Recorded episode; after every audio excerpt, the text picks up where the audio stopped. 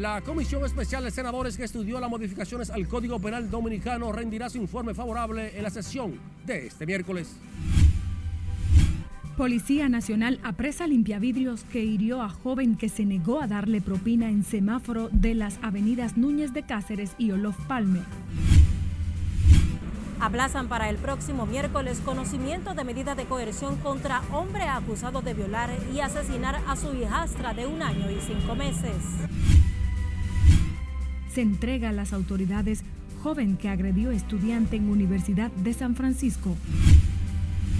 Policía en proceso de investigación de responsables que habrían transportado pareja desaparecida en La Guayiga. República Dominicana casi llega al millón de turistas durante el mes de enero, según los datos del Ministerio de Turismo. Este año la República Dominicana podría firmar el acuerdo de cielos abiertos con Estados Unidos, confirma el director de Aviación Civil.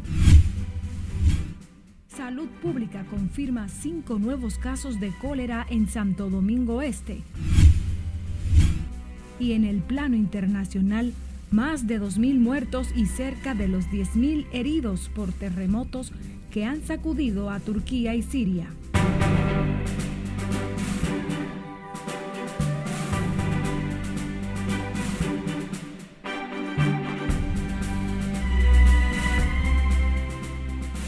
Hola, muy buenas tardes. Muchísimas gracias por acompañarnos en la primera emisión de Noticias RNN. María Cristina Rodríguez informa en esta jornada.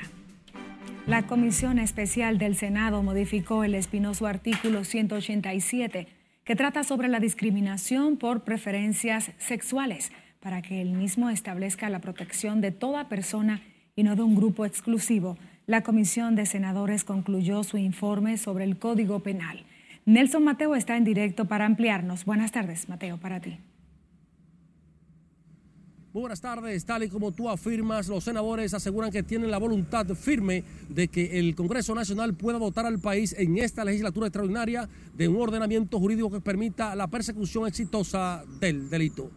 Y ya llegamos a acuerdos para rendir un informe favorable. Luego de modificar por consenso el artículo 187 sobre la discriminación por preferencia sexual, los congresistas acogieron la propuesta de la Iglesia y otros sectores conservadores.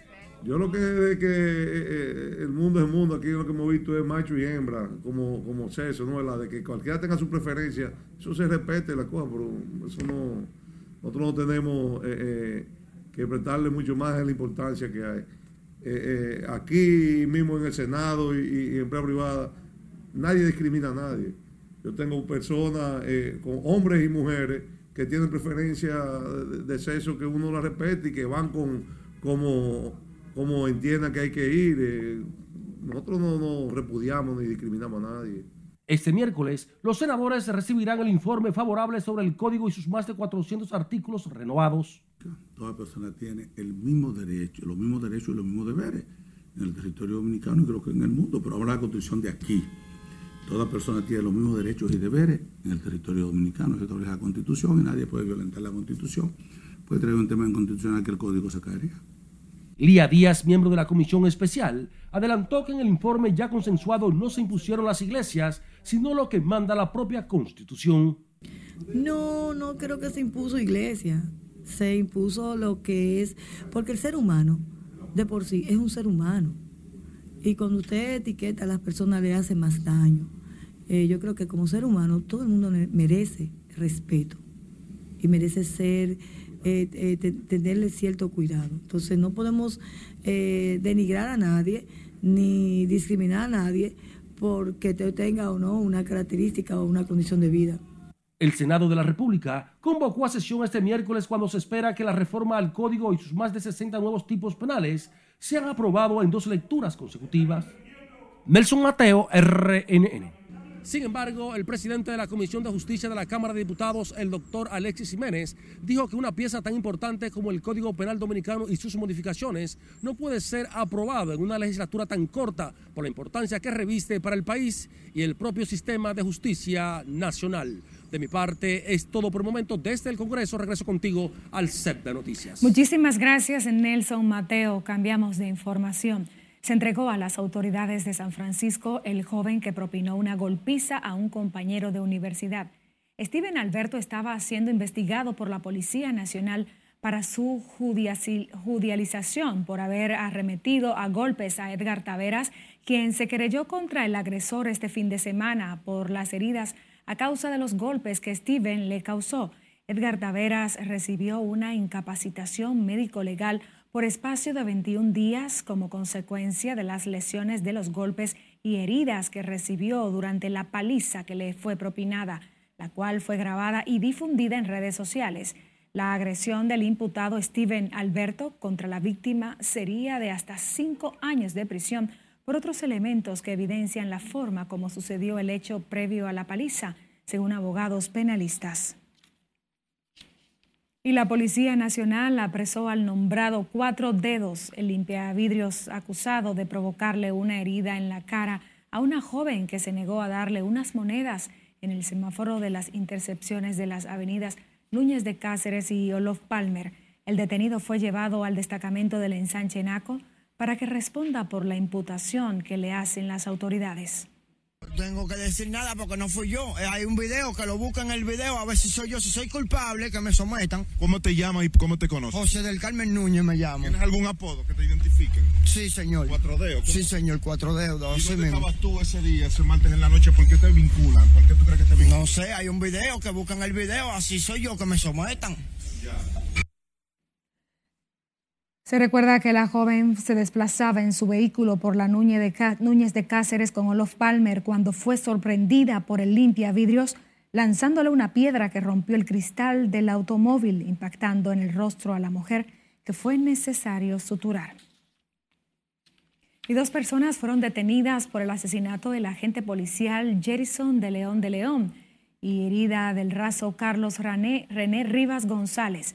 En medio de impotencia fue sepultado con los honores de rigor el miembro de la Policía Nacional que perdió la vida de manos de delincuentes en el cumplimiento del deber. Una comisión de oficiales y compañeros de arma designada por la Dirección General de la Policía Nacional bajo la coordinación del director regional noroeste de dicha institución dieron el último adiós al malogrado agente en el cementerio Los Camarones de la comunidad de Sabana de Yamasá, de donde era oriundo. Los acusados dispararon contra los agentes cuando estos, estando de servicio de patrullaje, se disponían a frustrar el robo en la casa del señor José Guillermo Peralta Talbo, en el municipio de Laguna Salada, provincia Valverde.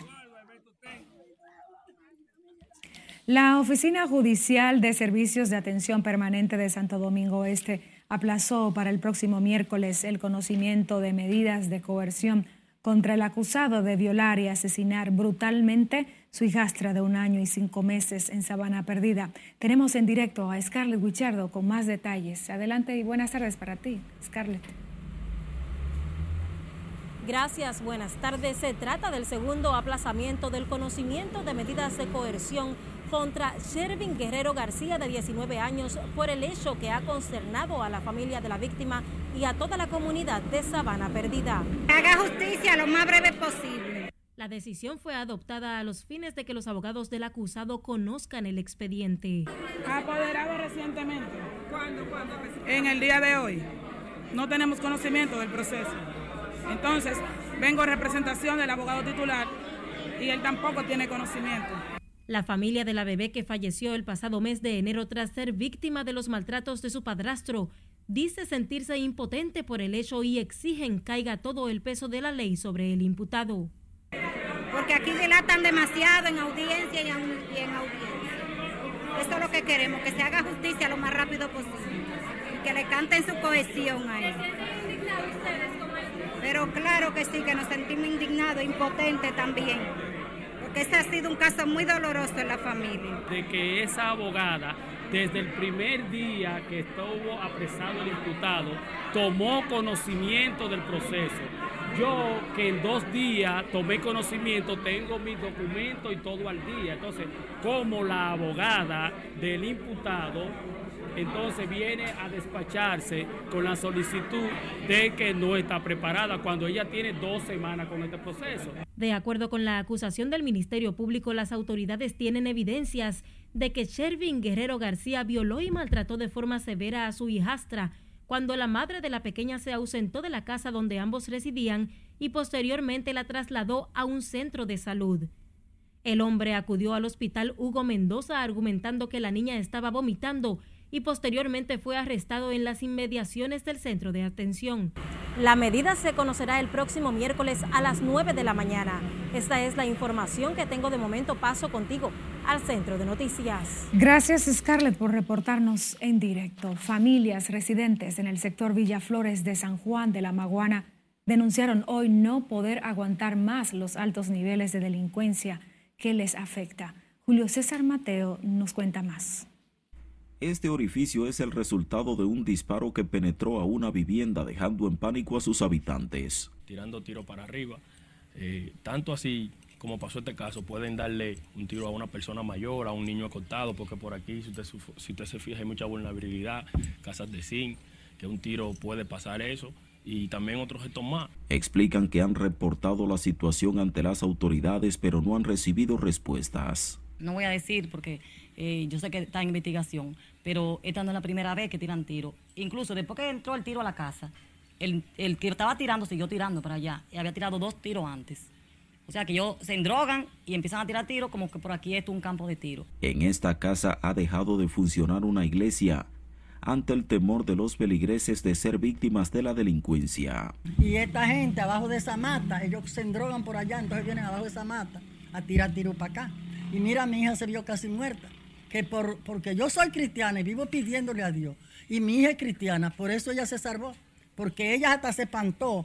Cuando pasó el tiro, ella se hacía así en la frente porque creía que estaba herida. Atribuyen la problemática a bandas delincuenciales que operan en la barriada sin ningún tipo de control. Y a la supervisión de la policía que active más el patrullaje aquí en Villaflores para que traten de, de destruir esa banda. Y son unos jóvenes de aquí mismo, de este barrio. Los habitantes en Villaflores esperan acciones concretas de la Policía Nacional para poder vivir en paz en este sector. En San Juan de la Maguana, Julio César Mateo, RNN. Nos vamos a comerciales. Quédese conectado con la Red Nacional de Noticias a través de nuestra página web, canal de YouTube, redes sociales y jornadas informativas en formato de audio. Recuerde que además puede enviarnos sus imágenes y denuncias por WhatsApp. Volvemos en breve.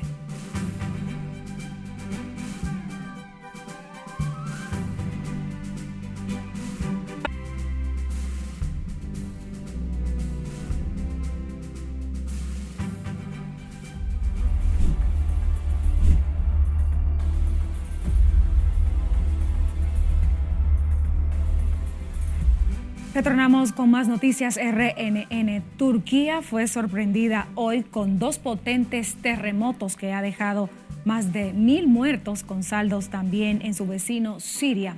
Además, en este sentido, escenas fueron sacadas como si fuera de película y han consternado a todo el mundo. Veamos el resumen de las internacionales con Cesarina Ravelo.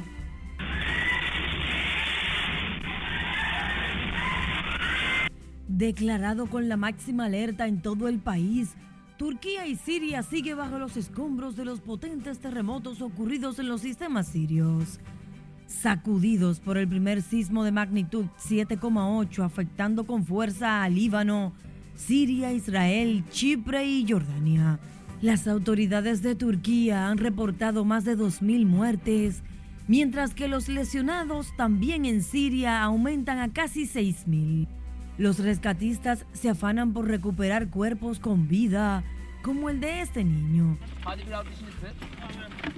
En Siria hay casi mil fallecidos y más de 1.400 lesionados.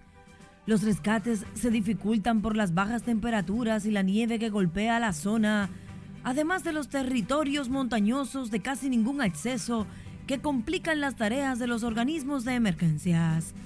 Más de 3.000 edificaciones derrumbadas por el primer sismo de 7,8 y luego una réplica de 7,3 solo minutos después. Pese a la catástrofe, la información no podía detenerse. Este reportero turco fue sorprendido por el segundo terremoto mientras hacía una transmisión en vivo.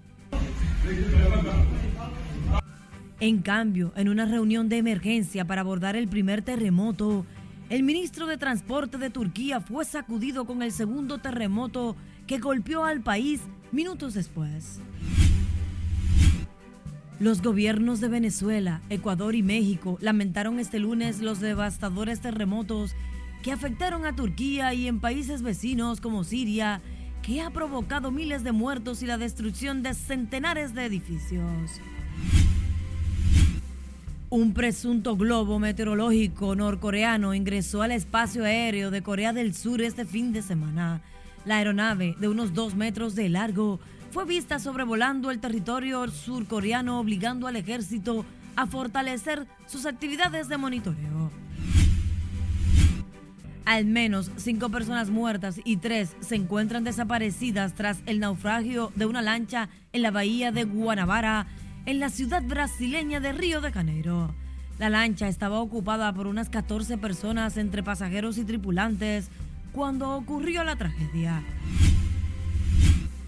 Al menos 24 muertos, unas 1.182 personas heridas y más de 1.000 viviendas destruidas por el compendio de incendios forestales que afectan el sur de Chile. Además, las llamas han dejado centenares de damnificados tras la destrucción de plantaciones agrícolas, muertes animales y más de 270 mil hectáreas reducidas a cenizas. Los incendios han sido favorecidos por los vientos y las fuertes temperaturas que superan los 40 grados Celsius, según informe de las autoridades chilenas. En las internacionales, Cesarina Ravelo, RNN.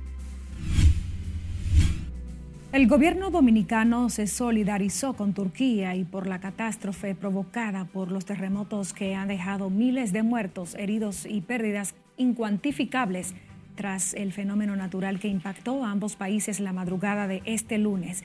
En un mensaje publicado en su perfil de Twitter, el ministro de Relaciones Exteriores de República Dominicana, Roberto Álvarez, expresó en nombre del Ejecutivo las profundas condolencias al pueblo y gobierno de Turquía por las pérdidas humanas y materiales causadas por los terremotos en la provincia de Atay y al sur del país. Nuestra solidaridad con el hermano pueblo turco, escribió el canciller dominicano. En el plano local vamos a Santiago de los Caballeros, donde se iniciará en los próximos días una evaluación total de las edificaciones para conocer la vulnerabilidad de los edificios a raíz los movimientos telúricos que se han registrado. Junior Marte nos cuenta. La solicitud surge de la Dirección de la Defensa Civil en la ciudad Corazón para ir orientando a la población de cómo actuar en caso de ocurrir un sismo. Eh, a raíz de lo ocurrido en La Vega, nosotros le solicitamos para que ellos inicien en Santiago. ¿Cuándo? Lo más pronto posible. Lo más pronto posible. Ellos estarán en Santiago, pero ya hay avance de trabajo que ellos tienen en Santiago. Francisco Arias dijo que la encargada de dicho levantamiento es la Oficina Nacional de Vulnerabilidad Sísmica. La República Dominicana está propensa a que ocurra un, un gran terremoto un día. ¿Cuándo va a ser? No sabemos cuándo va a ser terremoto. Lo único que debemos saber es cómo debemos de actuar para esos casos. Ustedes vieron el de Turquía, ustedes vieron eh, el de Haití, han visto el de México, han visto grandes terremotos y nosotros para eso es que nos preparamos. Algunos ciudadanos creen que en el país hace falta una campaña masiva de educación para que la población pueda estar informada sobre cómo actuar ante un evento sobrenatural de tierra. ¿Cómo le explico? La ciudadanía se hay que orientarla más en ese aspecto. Estamos, tenemos un poquito, o sea, los ciudadanos tienen poco conocimiento con respecto a lo que es temblores de tierra. O sea, aquí se han implementado lo que son simulacros para ya ir orientándolo, para que vayan viendo cómo es la temática. Hay quienes estén educados, pero no, no en su totalidad, porque sabe que todo el mundo no piensa igual, no reacciona igual en cualquier momento. Y hemos visto que nuestro país y las autoridades competentes eh, han enfrentado la situación. Y vemos que sí, que no porque lo diga yo, sino porque las pruebas están ahí. La ciudad de Santiago es considerada por algunos expertos como muy vulnerable, dada su cercanía con la falla que se encuentra ubicada en la cordillera septentrional. En Santiago, Junior Marte, RNN. Momentos de tensión vivieron los residentes de un edificio en el residencial Cacique, en el Distrito Nacional, donde la madrugada de este lunes se produjo un fuego en el área del parqueo. Afortunadamente no hubo pérdidas humanas, aunque unos nueve vehículos fueron consumidos por las llamas que también provocaron otros daños a la infraestructura. Yo tengo dos niños, bajamos por los escalones con los niños, mi esposa se cayó ahí en la, en la calle, se dio un golpe en la rodilla, se mareó por el humo porque era muy, muy fuerte. Y habían unos vecinos que todavía no, habían podido bajar, se quedaron, cuando vinieron, cuando vinieron a bajar, estaba todo encendido aquí afuera, tuvieron que subir hacia la azotea hasta que los bomberos eh, amainaran el fuego. Y después entonces salieron y nada, amanecimos en otros lugares familiares. Trascendió que el fuego pudo originarlo un cortocircuito que provocó la explosión de uno de los vehículos, propagándose rápidamente las llamas en el primer piso del edificio donde viven unas siete familias. Este lunes, agentes de la Policía Nacional realizaban el levantamiento de la escena. El director del Instituto Nacional de Recursos Hidráulicos, INDRI, Olmedo Cava, informó que la entrega de 390 viviendas a igual número de familias afectadas por la construcción de la presa de Monte Grande sobre el Yaque del Sur en Asua. Olmedo Cava explicó que esas viviendas son la primera fase de lo que será este mismo año la inauguración de la presa. Y que realmente fueron eh, afectados algunos, otros fueron tomados en cuenta, pero muchos, eh, sus viviendas eh, quedaron realmente, van a quedar bajo las aguas ¿verdad? del embalse de, la presa de Monte Grande. Ese proyecto va a estar listo en este mes y luego ya iremos inaugurando lo que es ya la presa en sí, el embalse, los diferentes componentes. O sea, el proyecto marcha realmente a todo ritmo, a toda capacidad. Las 390 viviendas serán entregadas en este mes de febrero con la presencia del presidente de la República, Luis Abinader, en las afueras de la provincia de Asua. Montegrande se espera que antes de finalizar el año entre en operación, según el director del INDRI. Representantes legales de la compañía Grupo Mar de Plata, ubicada en el municipio Santo Domingo Este, acudieron este lunes ante la Procuraduría General de la República, donde depositaron una comunicación a la magistrada Jenny Berenice, solicitando la continuación de los trabajos de desalojos de invasores de los terrenos que dicha empresa posee sus títulos de manera legal. Los empresarios juristas indicaron que han agotado todos los procesos establecidos en las leyes a los fines de que se les retribuyan sus derechos de propiedad y puedan recuperar sus terrenos donde en la actualidad se han construido decenas de casuchas. Dígase una cantidad importante de ciudadanos haitianos, ciudadanos dominicanos que se han asociado para ocuparse de manera irregular en cuanto a lo que es un derecho de propiedad, un título, una propiedad que tiene su título, una propiedad que ha sido lamentablemente ocupada por más de dos años. Hemos estado luchando con esta banda. Y es penoso, realmente es penoso en la forma de que estos invasores en lugares que realmente no llenan las expectativas para vivir, carentes de, estado de sanitario, sin luz, sin medio sanitario, habitan única y exclusivamente para ocupar, ocupar esos terrenos. Los afectados se quejaron además de que permitiéndose el asentamiento de estas viviendas improvisadas, no solo se viola la ley 58-69 y la resolución 395-21, sino también el decreto 668-22 que ordena la recuperación de los terrenos invadidos por antisociales, incluyendo extranjeros. El Comité Político del Partido de la Liberación Dominicana se reunió este lunes para abordar la convocatoria pendiente del Comité Central de esa organización con la finalidad de escoger los titulares de seis secretarías pendientes de elección. El vocero del PLD, Héctor Olivo, explicó que para esto el Comité Central escogerá a esos miembros el próximo domingo 19 de este mes. La agenda de esta reunión está escoger seis titulares de secretarías pendientes de elección. Ya hay una comisión que coordina este proceso, que la preside la compañera Alejandrina Germán, que tiene ya un instructivo. Ya el viernes concluyeron las inscripciones para los compañeros postulantes inscribirse. Hay 12 compañeros y compañeras que se han inscrito. El encuentro de los miembros del comité político del PLD inició pasadas las 10.30 de la mañana con 43 de 45 miembros, donde presentaron excusas Juan Ariel Jiménez y Gonzalo Castillo. Nos vamos a comerciales, quédese conectado con la Red Nacional de Noticias porque volvemos en breve con más.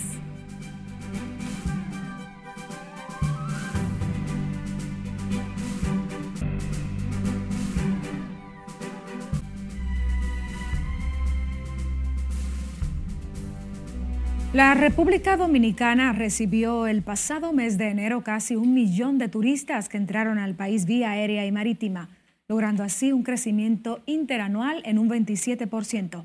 Margaret Ramírez con más en directo. Buenas tardes, Margaret.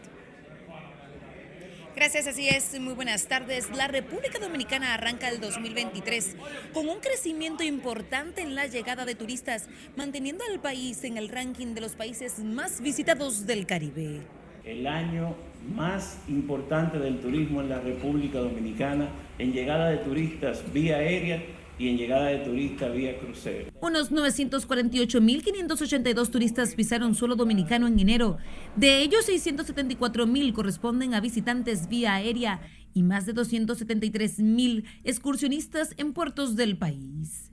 De esos 674.000 568.516 eran totalmente extranjeros, 30% por encima del año 2022, 9% por encima de enero del 2019. Según el informe mensual del Ministerio de Turismo, la llegada de estos visitantes se traduce de inmediato en un aumento de las recaudaciones, así como del empleo formal. El Producto Interno Bruto 9.1% con 446.712 millones 511.815 empleos, 7.208 millones en divisas.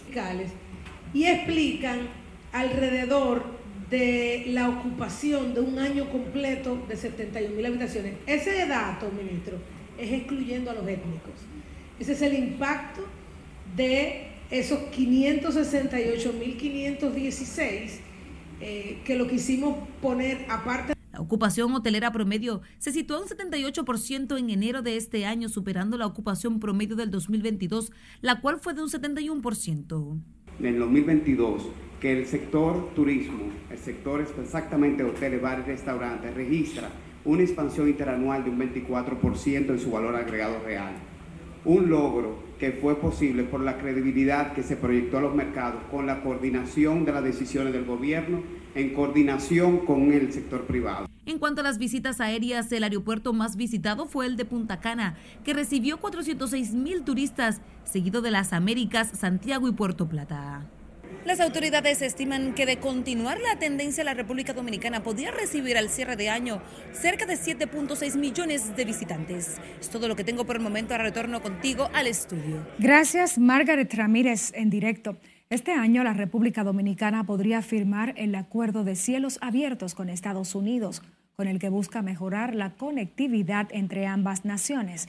La información fue confirmada por el director del Instituto de Aviación Civil, Héctor Porchela, quien explicó que estas facilidades podrían implicar una reducción en el costo de los tickets aéreos todo descansa en la conectividad aérea.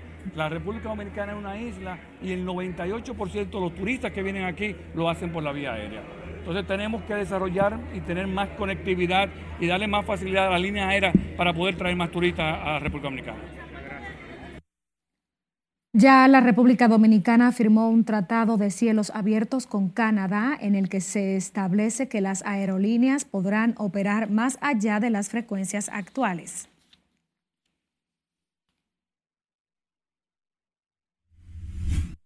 Apenas el 1.61% de las parejas que contrajeron matrimonio en República Dominicana en los últimos tres años lo hicieron bajo el régimen de separación de bienes, una modalidad permitida en la legislación nacional, pero poco usada. Del 2020 al 2022 fueron celebrados 129.289 matrimonios, de los cuales 127.198 se hicieron en comunidad legal de patrimonio y solo 2.091 con bienes separados, según los datos suministrados por la Junta Central Electoral. Las estadísticas por año revelan que de las 35.815 nupcias realizadas en el país 2020, un total de 35.284 fue con la unión de bienes y 531 con división o separación de bienes.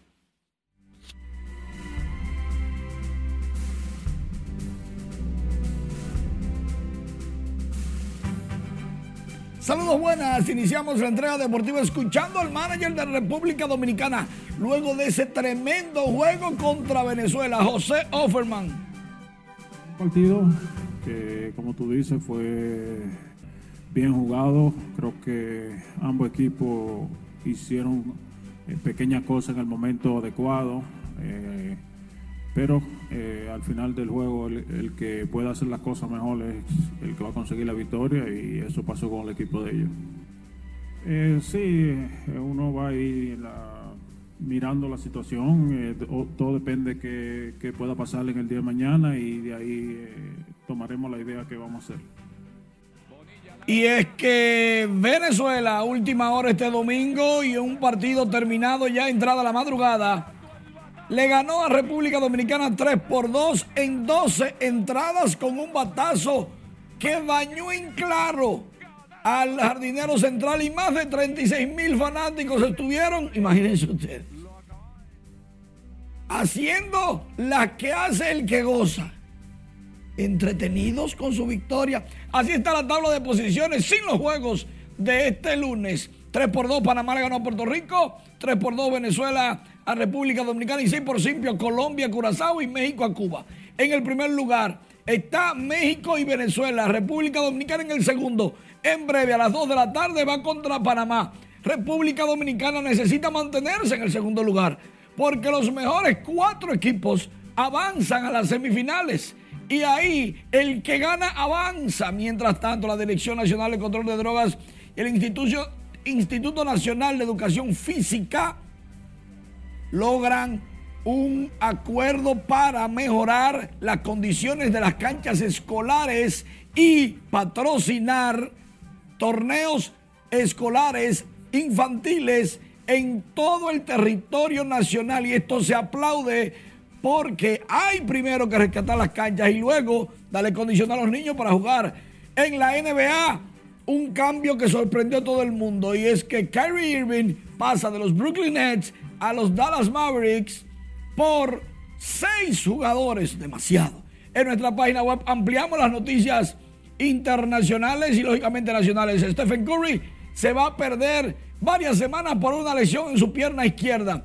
Hablamos de Steve Moyers que va a lanzar en breve contra los federales de Chiriquí de Panamá. Steve Moyers es un caballo de batalla. El resumen de la NBA de la cartelera dominical además cómo fue en detalle el juego entre Venezuela y República Dominicana, una investigación que tiene la NBA contra Morán el estelar de Memphis, también un viaje de un jugador mexicano hasta Venezuela, eso está de serie de Netflix. El Club Bameso conquistó invicto la primera Copa de Campeones de baloncesto. Fernando Valenzuela recibirá el retiro de su número y el presidente Luis Abinader, recalcamos, inauguró una instalación deportiva de primer orden en Pedernales, llenándose el país de espacios dignos para hacer deportes, que es lo más importante.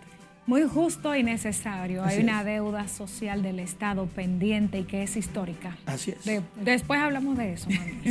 Despedimos esta jornada informativa, Noticias RNN Primera Emisión. María Cristina Rodríguez informó. Buenas tardes.